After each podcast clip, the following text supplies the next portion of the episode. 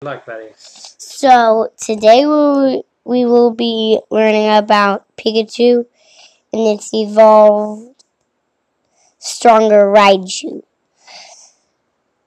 So we'll start with